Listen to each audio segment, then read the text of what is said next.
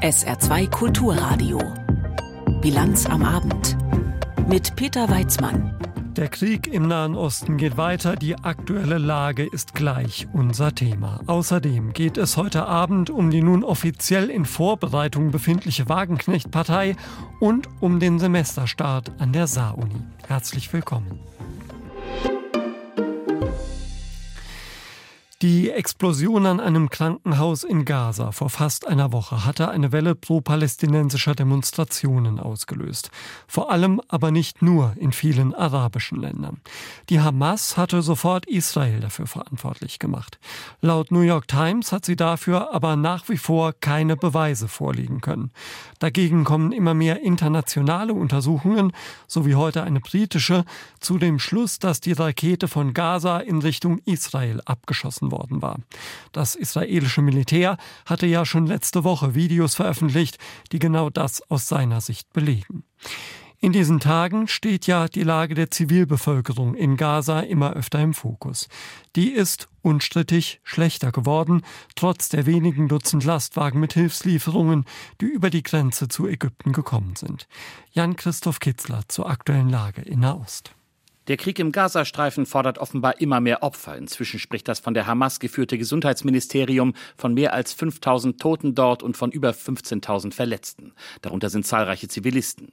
Israel greift weiterhin Ziele aus der Luft an. Die Hamas hat nach 14 Stunden ohne Alarm wieder Raketen auf Israel geschossen. Und israelische Truppen sind in der Nacht in den Gazastreifen eingedrungen. Armeesprecher Daniel Hagari erklärte am Vormittag den Einsatz.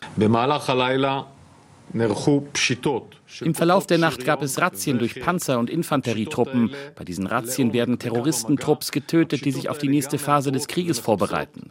Während der Razzien sind die Truppen tief in den Gazastreifen eingedrungen. Unsere Aufgabe ist es, diese Bedrohungen zu verringern. Deswegen nutzen wir jede Zeit, die uns zur Verfügung steht, um unsere Bereitschaft und Fähigkeit zu verbessern und dann die Bodenoffensive bestmöglich auszuführen.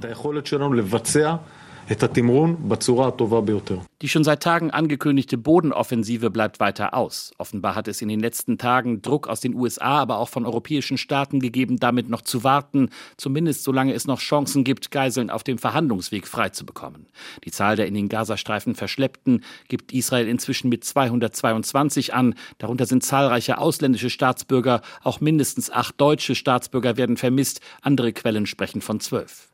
Einem Bericht der New York Times zufolge laufen über das Emirat Katar gerade Verhandlungen über die Freilassung von weiteren 50 Geiseln mit ausländischer Staatsangehörigkeit. Zwei US-Amerikanerinnen waren bereits freigekommen. Dass der Beginn der israelischen Bodenoffensive die Freilassung von Geiseln erschwert, hatte auch US-Präsident Biden gesagt. Dazu Arad Nir, Kommentator für den israelischen Channel 12. Er fürchtet, dass die Geiseln in Gefahr geraten, sobald die Bodenoffensive beginnt. Zweitens beruhigt ihn die Tatsache, dass so eine Bodenoffensive die gesamte Region in Eskalation bringen kann, was amerikanische Truppen gefährden würde.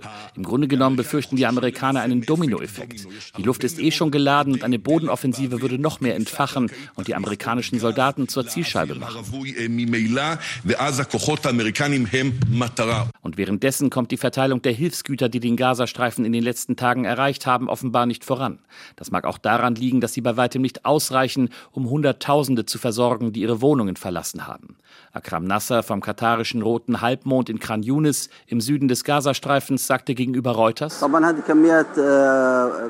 die Menge an Hilfsgütern ist ein Tropfen auf den heißen Stein im Vergleich zu dem, was im Gazastreifen benötigt wird. Wir hoffen, dass es mehr wird in den kommenden Tagen und dass ein humanitärer Korridor für dauerhafte Lieferungen eingerichtet werden kann. Im gesamten Gazastreifen gibt es große Not. Doch auch im Süden greift Israel immer wieder Ziele an. Zuvor waren die Menschen aufgefordert worden, sich dorthin zu flüchten. Aziza Abu Armar sucht in Khan Yunis Schutz und ist verzweifelt. Wir wollen keine Hilfe, wir wollen zurück nach Hause. Schluss mit dem Töten unserer Kinder, mit dem Abschlachten. Wir schlafen weder am Tag noch in der Nacht wegen der Bomben und wegen des Elends, in dem wir leben. Wir haben keine Geduld mehr, wir sind am Ende, wir fühlen uns nicht mehr als Menschen. Wenn die Bodenoffensive beginnt, wird sie lang andauern. Israels Verteidigungsminister Joachim Galland hat das Land auf einen monatelangen Krieg eingestellt. Jan-Christoph Kitzler aus Tel Aviv. Mit der Lage im Nahen Osten haben sich in Luxemburg heute die Außenminister der Europäischen Union beschäftigt. Annalena Baerbock war in den vergangenen Tagen ja bemüht, auf diplomatischem Weg etwas für die Geiseln in Gewalt der Hamas zu erreichen und eine Versorgung der Menschen in Gaza mit dem Lebensnotwendigsten zu ermöglichen.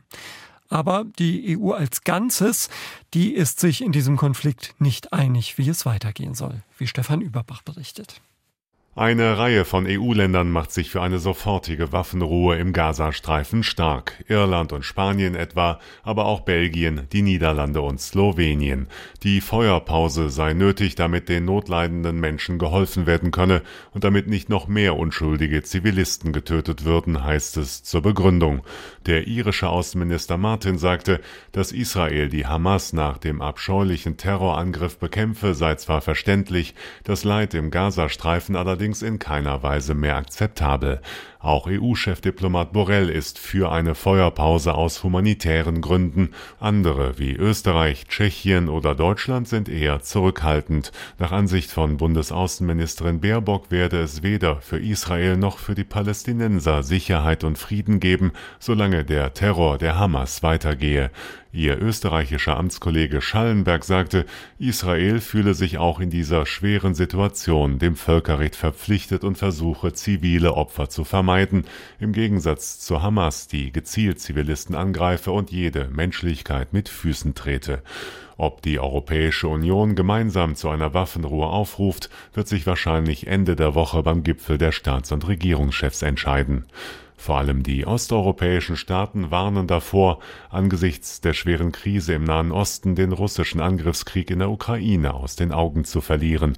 Russland gehe weiter mit größter Brutalität vor und versuche, zivile Infrastruktur zu zerstören, sagte der lettische Außenminister Karins. Die Ukraine brauche weiter militärische und finanzielle Hilfe. Außerdem müsse daran gearbeitet werden, das Land in die EU und die NATO zu führen. Geziert hat sie sich lange, vermutlich auch, weil ihr das Scheitern ihrer Bewegung unter dem Titel Aufstehen vor fünf Jahren noch gut in Erinnerung ist. Nun kommt es aber wie erwartet. Sarah Wagenknecht will eine eigene Partei gründen. Los geht es erstmal mit einem Vorbereitungsverein. Heute hat sie den und ihre weitergehenden Pläne in Berlin der Hauptstadtpresse vorgestellt. Dabei waren auch andere bisherige Abgeordnete der Linkspartei die muss nun endgültig um ihren Fraktionsstatus im Bundestag bangen. Uwe Jahn. Über mangelnde Aufmerksamkeit kann Sarah Wagenknecht sich aktuell kaum beklagen. Seit Tagen geht es um sie und die Partei, die sie gründen will. Und auch bei der offiziellen Pressekonferenz heute volles Haus. Trotzdem eine Ermahnung. Also setzen Sie sich bitte mit unseren Positionen, so wie wir sie vertreten, auseinander und unterdrücken Sie die Versuchung zur Falschdarstellung und auch zur Kampagne. Auch damit ist ein Ton gesetzt. Am Morgen sind Wagenknecht und neun andere Mitglieder der Bundestagsfraktion aus der Partei ausgetreten. Die Positionen ihres Bündnisses finden sich unter den Überschriften wirtschaftliche Vernunft, soziale Gerechtigkeit, Frieden und Freiheit. Natürlich in der Lesart von Sarah Wagenknecht. Und ihrer Mitstreiterin Amira Mohamed Ali, bisher bekannt als eine von zwei Fraktionsvorsitzenden der Linken im Bundestag, jetzt Vorsitzende des neuen Vereins. Wir wollen nicht tatenlos zusehen, dass immer mehr Menschen sich enttäuscht von der Demokratie abwenden und gar nicht mehr zu Wahlen hingehen. Wir wollen nicht tatenlos zusehen, dass die Mehrheit der Bevölkerung faktisch keine politische Vertretung in unserem Land hat. Stattdessen möchte nun das Bündnis Sarah Wagenknecht die Vertretung dieser Menschen sein. Der Verein bereitet die Gründung der Partei vor, sammelt Spenden dafür und ist also lediglich eine Vorstufe der Partei, für die es bisher noch nicht einmal einen Namen gibt.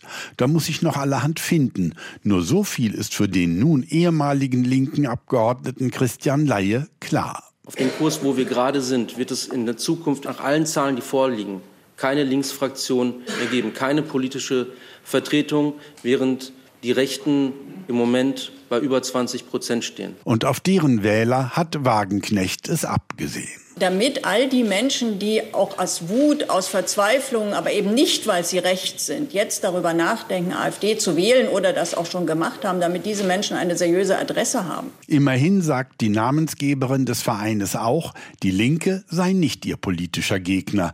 Trotzdem kommt von dort massive Kritik. Unverantwortlich findet Parteichefin Janine Wissler den Schritt der zehn Abgeordneten. Martin Schirdewan fordert, dass die Abtrünnigen ihre Mandate zurückgeben sollen. Dass sie es nicht tun, nennt er eine Sauerei.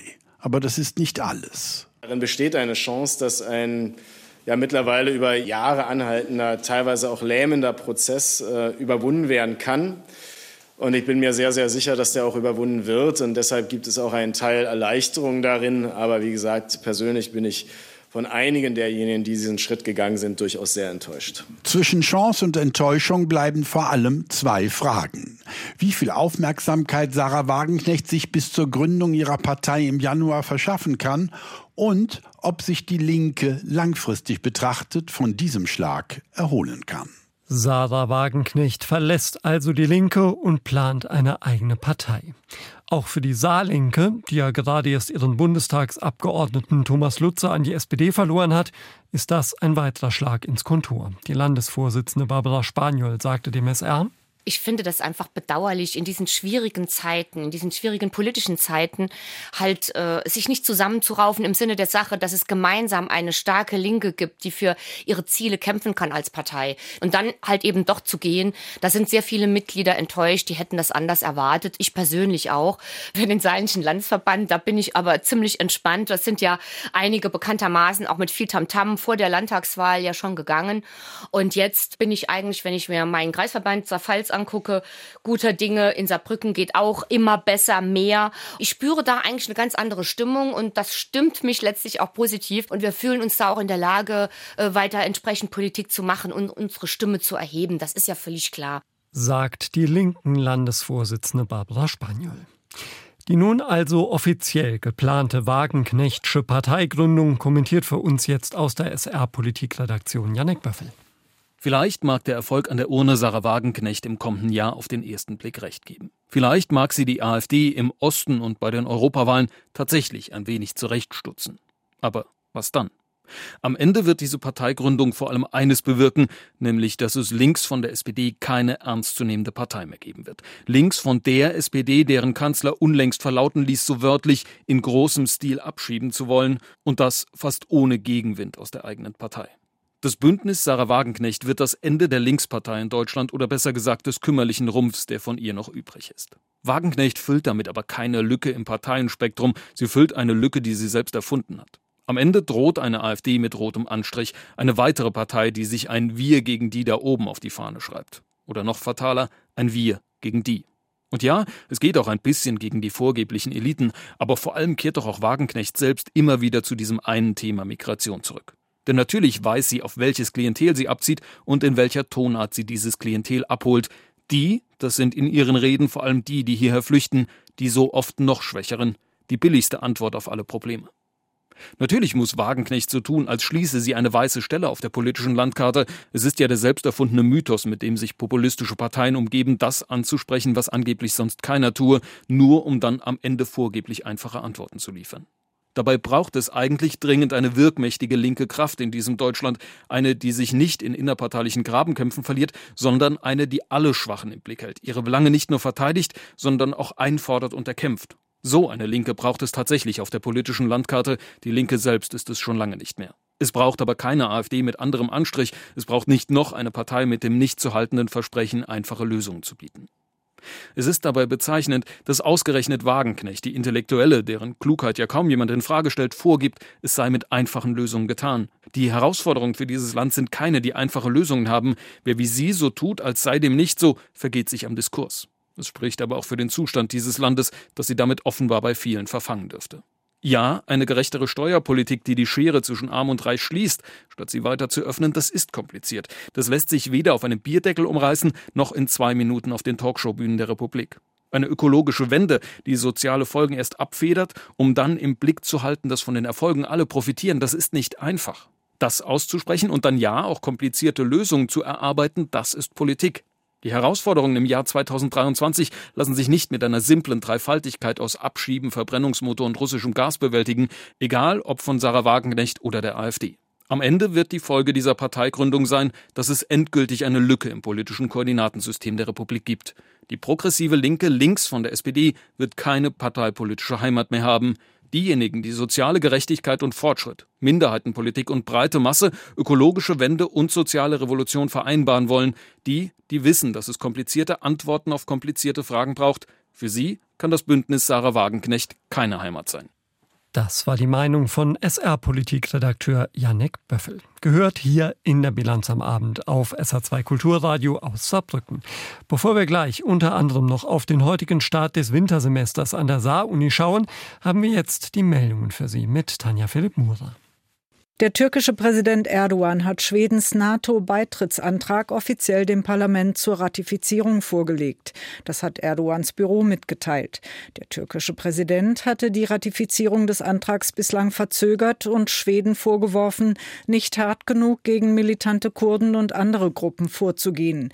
Schweden hat seine Antiterrorgesetze inzwischen verschärft. Das Land hatte die NATO-Mitgliedschaft als Reaktion auf den russischen Angriffskrieg gegen die Ukraine im Mai vergangenen Jahres beantragt. Der Aufnahme müssen alle 31 NATO-Mitgliedstaaten zustimmen. Der Autobauer Tesla hat bedauert, dass in seiner Fabrik im brandenburgischen Grünheide bei mehreren Umweltvorfällen Stoffe ausgetreten sind. Ein Tesla-Vertreter sagte, es könne ausgeschlossen werden, dass es dabei zu Schäden für die Umwelt gekommen sei. In einem Fall sei der Boden ausgehoben und auf eine Kontamination untersucht worden. Das Landesamt für Umwelt hat seit der Eröffnung der Fabrik im März vergangenen Jahres insgesamt 26 Umweltvorfälle registriert wird. Dazu zählen ausgelaufene Stoffe oder Brände. In mehreren Bundesländern hat es heute Bombendrohungen gegen Schulen gegeben. Betroffen waren unter anderem Schulen in Solingen, Wuppertal, Karlsruhe und Mannheim. Für hunderte Schüler fiel der Unterricht aus. Es gab größere Polizeieinsätze. Auch bei einem Museum in Ludwigshafen und beim ZDF ging eine Bombendrohung ein. Zwei Gebäude des Senders in Mainz wurden vorübergehend geräumt. Eine reale Gefährdung gab es laut Polizei nicht. An keinem der Orte wurde Sprengstoff gefunden. Minuten. Unbekannte haben die Israel-Flagge am Saarbrücker Rathaus beschädigt. Wie die Verwaltung mitteilte, wurde die Flagge am Wochenende vom Fahnenmast gerissen. Außerdem weise sie Brandlöcher auf. Man habe die Polizei informiert und Strafanzeige gestellt. Den Angaben zufolge wurde auch der Fahnenmast beschädigt und muss von einer Fachfirma repariert werden. Die Höhe des Schadens stehe noch nicht fest. Bürgermeisterin Meyer sagte, die Solidarität der Stadt Saarbrücken mit den Menschen in Israel sei ungebrochen. Antisemitismus habe in Saarbrücken keinen Platz. Die Polizei setzt im Saarland immer häufiger sogenannte Panzerblitze ein. Das geht aus der Antwort der Landesregierung auf eine Anfrage der CDU-Fraktion hervor. Demnach besitzt die Saarpolizei insgesamt vier dieser Enforcement-Trailer. Den Angaben zufolge gab es in diesem Jahr bislang rund 900 Einsatztage. Im gesamten Vorjahr seien es knapp 660 gewesen. Die Geräte werden meist auf Autobahnen oder Bundesstraßen aufgestellt. Viele Städte und Gemeinden im Saarland nutzen aber auch eigene Panzerblitzer. Die IG Metall gilt vermutlich zu Recht als eine der schlagkräftigsten Gewerkschaften Deutschlands. Einige ihrer Vorsitzenden haben sich mit besonders arbeitnehmerfreundlichen Regelungen in den Tarifverträgen quasi verewigt. Denken wir nur an die Steinkühlerpause, eine stündliche Zusatzregelung für Bandarbeiter. Egal ob Steinkühler, Zwickel, Peters oder zuletzt Hofmann, die Vorsitzenden der IG Metall waren bisher alles Männer. Wie übrigens auch die meisten Mitglieder alles Männer sind. Heute hat sich das zumindest an der Spitze geändert. Mit Ja stimmten 401 Delegierte, das sind 96,4 Prozent. Damit ist die Kollegin Christiane Benner zur ersten Vorsitzenden der Industriegewerkschaft Metall gewählt worden. Das Ergebnis ist ein großer Vertrauensvorschuss für die 55-jährige Diplomsoziologin, die bei der IG Metall acht Jahre lang das Amt der zweiten Vorsitzenden bekleidet hat.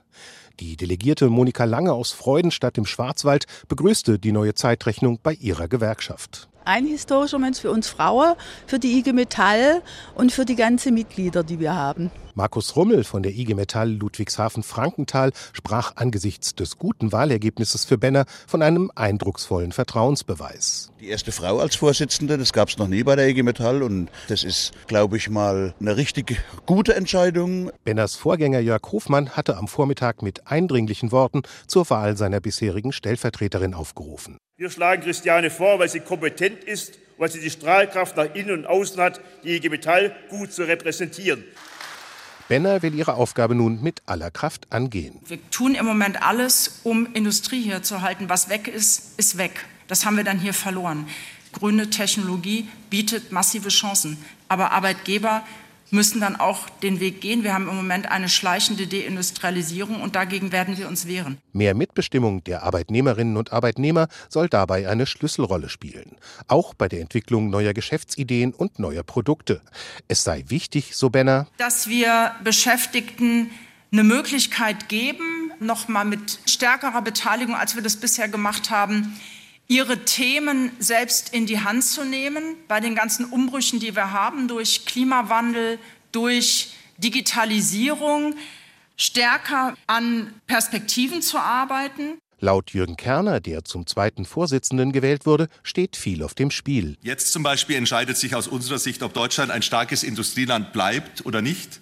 Jetzt entscheidet sich, ob Zukunftsinvestitionen bei uns im Land getätigt werden oder nur in anderen Ländern. Und Jetzt entscheidet sich, ob die Arbeitsplätze der Zukunft hierzulande entstehen oder woanders. Der Vorstand der IG Metall ist von sieben auf fünf Personen verkleinert worden. Auf die neue Führung der Großgewerkschaft wartet viel Arbeit. Eine erste Nagelprobe könnte es schon morgen geben. Da wird Bundeskanzler Olaf Scholz beim Gewerkschaftstag in Frankfurt erwartet. Die IG Metall will einen Strompreisrabatt für Industriebetriebe, die beim Umbruch hin zu klimaschonenden Verfahren vor großen Herausforderungen stehen. Die Delegierten erwarten, dass der Sozialdemokrat im Kanzleramt, der den Preisnachlass bislang nicht befürwortet, bei seinem Besuch Farbe bekennt. Wolfgang Hetfleisch hat berichtet über die neue Spitze der IG Metall und zu der gehört im Vorstand auch jemand aus Saarbrücken, nämlich der erste Bevollmächtigte der IG Metall hier, Patrick Selzer. Der ist heute auch gewählt worden. Der Sturm ist weg. Die Schäden können nun nach und nach beziffert werden. Nach der Sturmflut an der Ostseeküste in Schleswig-Holstein und Mecklenburg-Vorpommern. Besonders betroffen war Flensburg. Dort stand der Pegel mehr als 2,20 Meter über dem Normalwert. Das hat es seit fast 120 Jahren nicht mehr gegeben. Tausende Menschen hatten wegen der Überschwemmungen ihre Häuser verlassen müssen. Eine Frau kam ums Leben, weil ein Baum auf ihr Auto gestürzt ist. Hauke von Halland berichtet. Gebrochene Deiche in Marsholm, abgetragener Sand zum Beispiel in Scharbeutz, stark beschädigte Gebäude etwa in Flensburg, verwüstete Häfen in Damp und vielen anderen Orten. Der Krisenstab schätzt die Schäden, die durch die Jahrhundertflut entstanden sind, auf mehr als 100 Millionen Euro. Vor Ort im Olympiahafen von Kiel-Schilksee machte sich am Nachmittag Innenministerin Sütterlin Waag ein Bild der Lage und erläuterte, wo die Landesregierung bei möglichen Hilfen ihre Prioritäten setzt. Also für mich ist das Allerwichtigste, dass die Leute wieder in ihren Häusern wohnen können. Und äh, das, das ist das Allerwichtigste, dass wir dabei helfen, dass die Menschen in ihre Häuser zurückkommen. Ich habe gestern viele Häuser gesehen, die sind unbewohnbar, weil das Wasser da überall stand, weil die noch keinen Strom haben. Und das muss natürlich möglichst schnell passieren. Und dann äh, muss natürlich auch so ein Wirtschaftsfaktor wie der Olympiahafen muss natürlich auch wiederhergestellt werden. Das, ähm, aber ich glaube, die Häuser und die Wohnungen der Menschen sind noch ein Stück wichtiger. Versicherungen gehen in einer ersten Bilanz von 100 Booten mit Totalschaden aus. Hinzu kommen weitere Schäden an etlichen Yachten und Booten. Hauptsächlich betroffen sind nach Angaben des größten Bootsversicherers Panthenius die Häfen in Damp, Marsholm und Kiel-Schilksee. Weil die Bootswerften ohnehin schon gut ausgelastet sind, werden viele reparaturbedürftige Boote nicht bis zum Start der neuen Saison im Frühling fertig sein, sondern erst im Laufe des Sommers.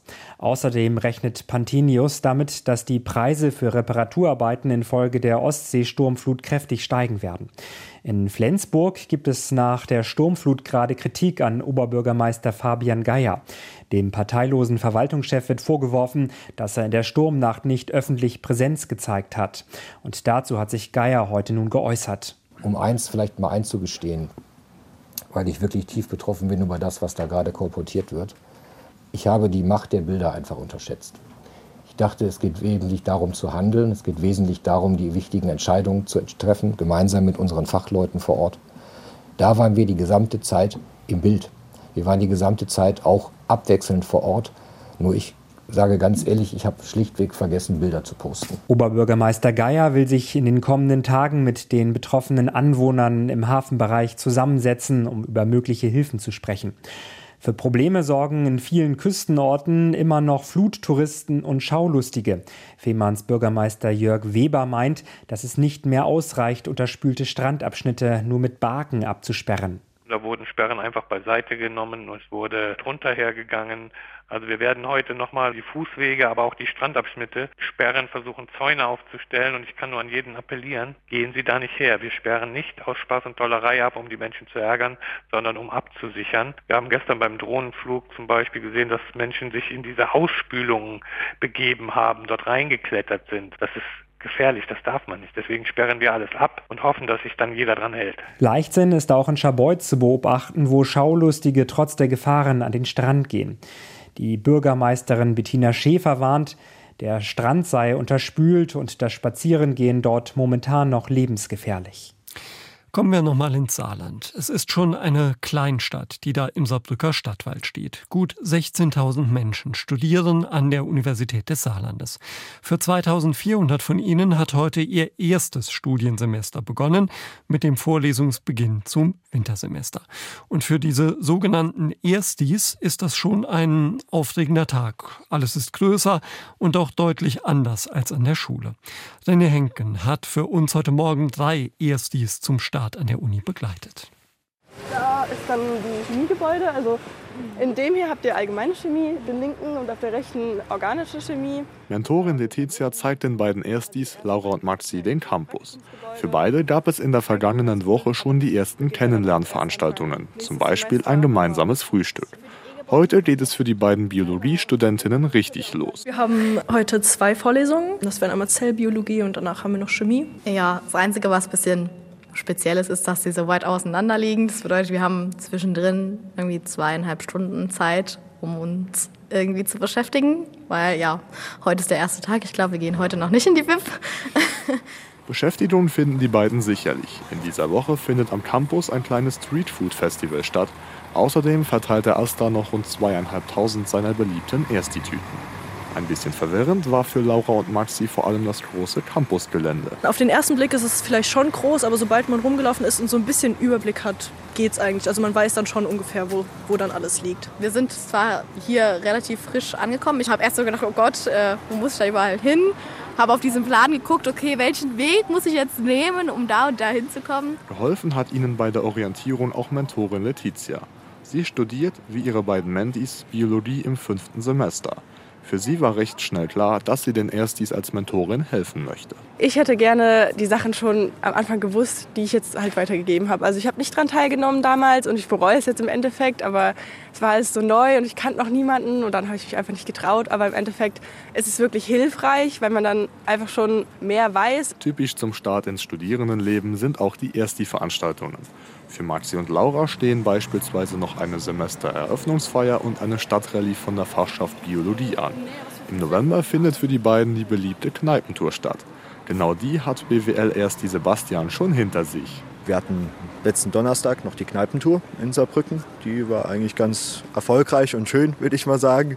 aber es war halt auch schön, mal andere Studierende kennenzulernen und deren ihre Beweggründe, warum man jetzt BWL macht und warum hier an der Universität. Im Gegensatz zu Laurent Maxi kommt Sebastian nicht aus dem Saarland, sondern aus Rammstein. Trotzdem hat er sich gegen ein BWL-Studium beispielsweise in Kaiserslautern und für die Uni in Saarbrücken entschieden. Ich habe äh, mich mal im Internet hier so durchgelesen und dann hieß es, dass hier halt eine renommierte Universität ist, halt auch mit vielen guten Professoren. Und da habe ich gesagt, das ist es, das will ich halt sehen. Zumal hier auch gerade Frankreich nicht weit weg ist, Luxemburg nicht weit weg ist und das halt auch so ein internationaler Drehpunkt dann für mich in dem Sinne darstellt, halt auch mit vielen unterschiedlichen internationalen Studierenden. Und die Zahl der internationalen Studierenden ist an der Universität Universität des Saarlandes weiter gestiegen. Rund jeder fünfte Studierende hier kommt aus dem Ausland, insgesamt rund 3400, etwa 100 mehr als zum Start im vergangenen Wintersemester. Ja, dann schauen wir mal noch, wie das Wetter wird im Saarland. Am Abend und bis Mitternacht gibt's noch ordentlich Regen. Die Tiefstwerte liegen heute Nacht zwischen 11 und 8 Grad. Morgen am Dienstag zunächst überwiegend Wolken verhangen und es regnet hier und da zeitweise leicht. Am Nachmittag lockern die Wolken immer mehr auf. Die Sonne kann sich noch einige Stunden durchsetzen. Dann werden 12 bis 15 Grad erreicht. Am Mittwoch dann dichte Wolken, kaum Sonne und verbreitet Regen, maximal 11 bis 14 Grad. Und auch im Rest der Woche bleibt es wohl wechselhaft.